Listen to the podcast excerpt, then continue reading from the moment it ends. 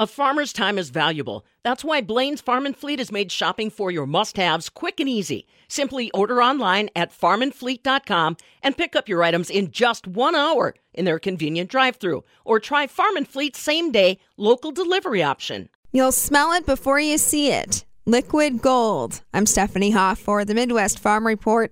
Now that silage is off the ground and harvest is underway in some areas of the state, farmers are applying manure.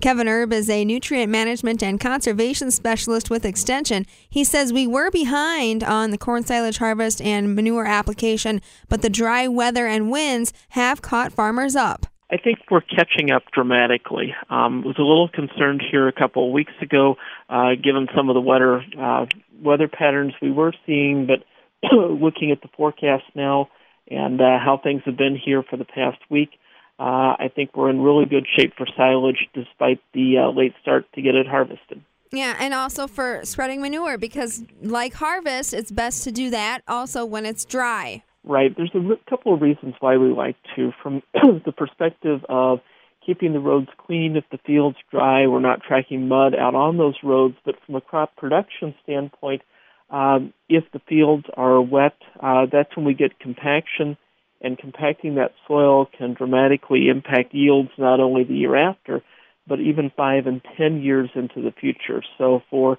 manure application, for harvest, I always like to see those fields a little bit on the drier side, keeps the neighbors happy, keeps mud off of the roads, and helps us prevent that soil compaction that robs yield. When I think of uh, spreading manure, I think of just that topical application, but there's a lot of different ways that it's done now. Walk us through, I mean, is that still the primary way manure is being applied, or are there other things, other ways of application that farmers are, are trying out? Well, if we think back to that typical red barn and 45 or 50 cows that was common probably close to 40 years ago, pretty much every farmer spread manure every day. And so when the weather was nice, you spread, but when the weather was bad, there was a high chance of runoff, you still went ahead and spread anyway. And so now a lot of our farmers have built manure storage and are spreading only once, twice, maybe three times a year which allows us to spread it when conditions are much more favorable in terms of reducing runoff and making sure those nutrients are there for the uh, growing crop the next year. Now, what that means, of course, is that we need larger equipment to do that. Farms have also gotten larger, so we're going farther distances down the road. So that tractor pulled spreader that's spreading solid manure out the back really has been replaced by liquid tankers that are injecting manure, but also hoses now that are injecting manure or land applying it directly. And so with those types of systems, the equipment is larger. And what we see for moving manure long distances is not a parade of slow moving tractors as much anymore hauling manure spreaders, but really a move towards semis and uh, transferring that manure right at the side of the road. And of course, the benefit to that is I've got less vehicles going in and out of the field, less soil compaction, but I'm also creating uh, a cleaner surface for the road because I'm not tracking mud out there as well. So there is the inconvenience to neighboring landowners and the people that are using those roads of having to follow whatever equipment is being used, but we're a much more efficient system now than we used to be can get that manure worked into the soil or incorporated right away to reduce the chances of environmental loss. As you had just laid out for us, there's a few different strategies to get that those nutrients on the field in the best way that makes sense for your agribusiness. Is there also a, a conservation aspect here? There definitely is because fertilizer prices, while they're less than they were, say, earlier this year, uh, they're still higher. And so if we can take advantage of those recycled nutrients, the nitrogen, phosphorus, and potassium, but also the micronutrients, the boron, the sulfur, the zinc, the copper in manure, we're going to save ourselves money in the long run as well. And from a crop production standpoint, I like the fact that manure's nutrients are released slowly over the growing season versus uh, more rapidly with a commercial fertilizer. And so making sure that we're getting that manure incorporated, if we can follow that, if it's suitable with a cover crop to reduce any potential future additional losses, uh, that cover crop can capture some of that nitrogen. And um, in a time of higher fertilizer prices and increased environmental awareness, it's something that I'm seeing more and more farmers look at and try to figure out how to best manage. Do you talk with uh, custom manure applicators at all, Kevin? Uh, and if you do, uh, what are you hearing from them this time of year? I'm sure they're busy, but do you find that they have increased need for, for their services? The data from the custom manure hauling industry says that they're hauling about 7 billion gallons of liquid dairy manure a year in the state. Now, to put that in comparison, that's enough to cover uh, the playing surface at um, Camp Randall, including the end zones, to a depth of just over two and a quarter miles or so. So uh, the dairy industry produces about 12 billion, so the for hire applicators are handling about two thirds of that. Um, and what they're really able to do is to get that out there um, in a more efficient manner in a lot of cases than the farmer themselves. Their staff are trained on spill response, on understanding the regulations, and um, making sure that that manure can get out there. But it's really a matter of we're still sharing the road with the individuals that are driving those roads, whether it's a custom manure applicator or a farmer. And so everybody working together, um, even yesterday as I'm driving from southern Wisconsin back to Green Bay, uh, I got caught behind tractors, I think, three or four different times going down the road. And yes, it is a little bit frustrating, delayed me a few minutes, but it's just a matter of what happens this time of year. Those for hire manure applicators are implementing a lot of fairly neat technology from the GPS as applied mapping that we see to we even see some of the manure applicators now having the real time nutrient sensors, which measure nitrogen, phosphorus, potassium, and dry matter real time as I'm applying, and rates can be adjusted based on the field conditions and the particular needs of that particular corner of that field uh, for the next crop. A lot of important messages there. There's a lot of fascinating technology used on a farm today, so watch out for it on the roadway. Whether you're in the car or in the tractor, be safe on the road during this harvest season. But Kevin, you also mentioned there's 12 billion gallons of liquid dairy manure produced in the state each year. Tell me about that figure. Is that up, down, or staying the same?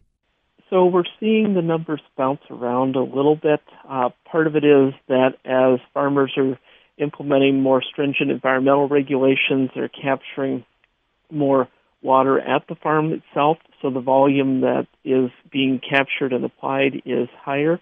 But also, we see some farmers beginning to uh, purchase some of their own manure application equipment, and when they do have the time uh, during the slower parts of the season, resuming some of their own applications. So it does bounce around a little bit. Is there always enough? There's always a shortage because we're always facing a weather situation. I mean, we know that we've only got so many days between now and when the ground is going to be frozen, and I can't work manure in or inject it anymore.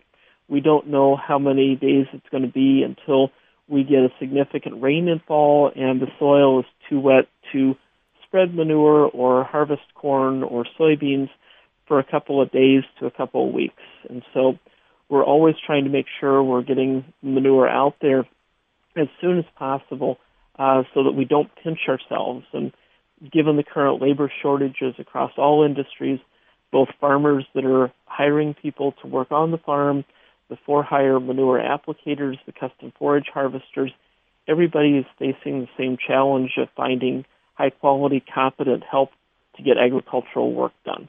All right, Kevin. So we talked about some of the new technologies that manure applicators are using, but you have some takeaways for smaller farms too, some ways that they can implement technology on farm that can make a difference in manure application.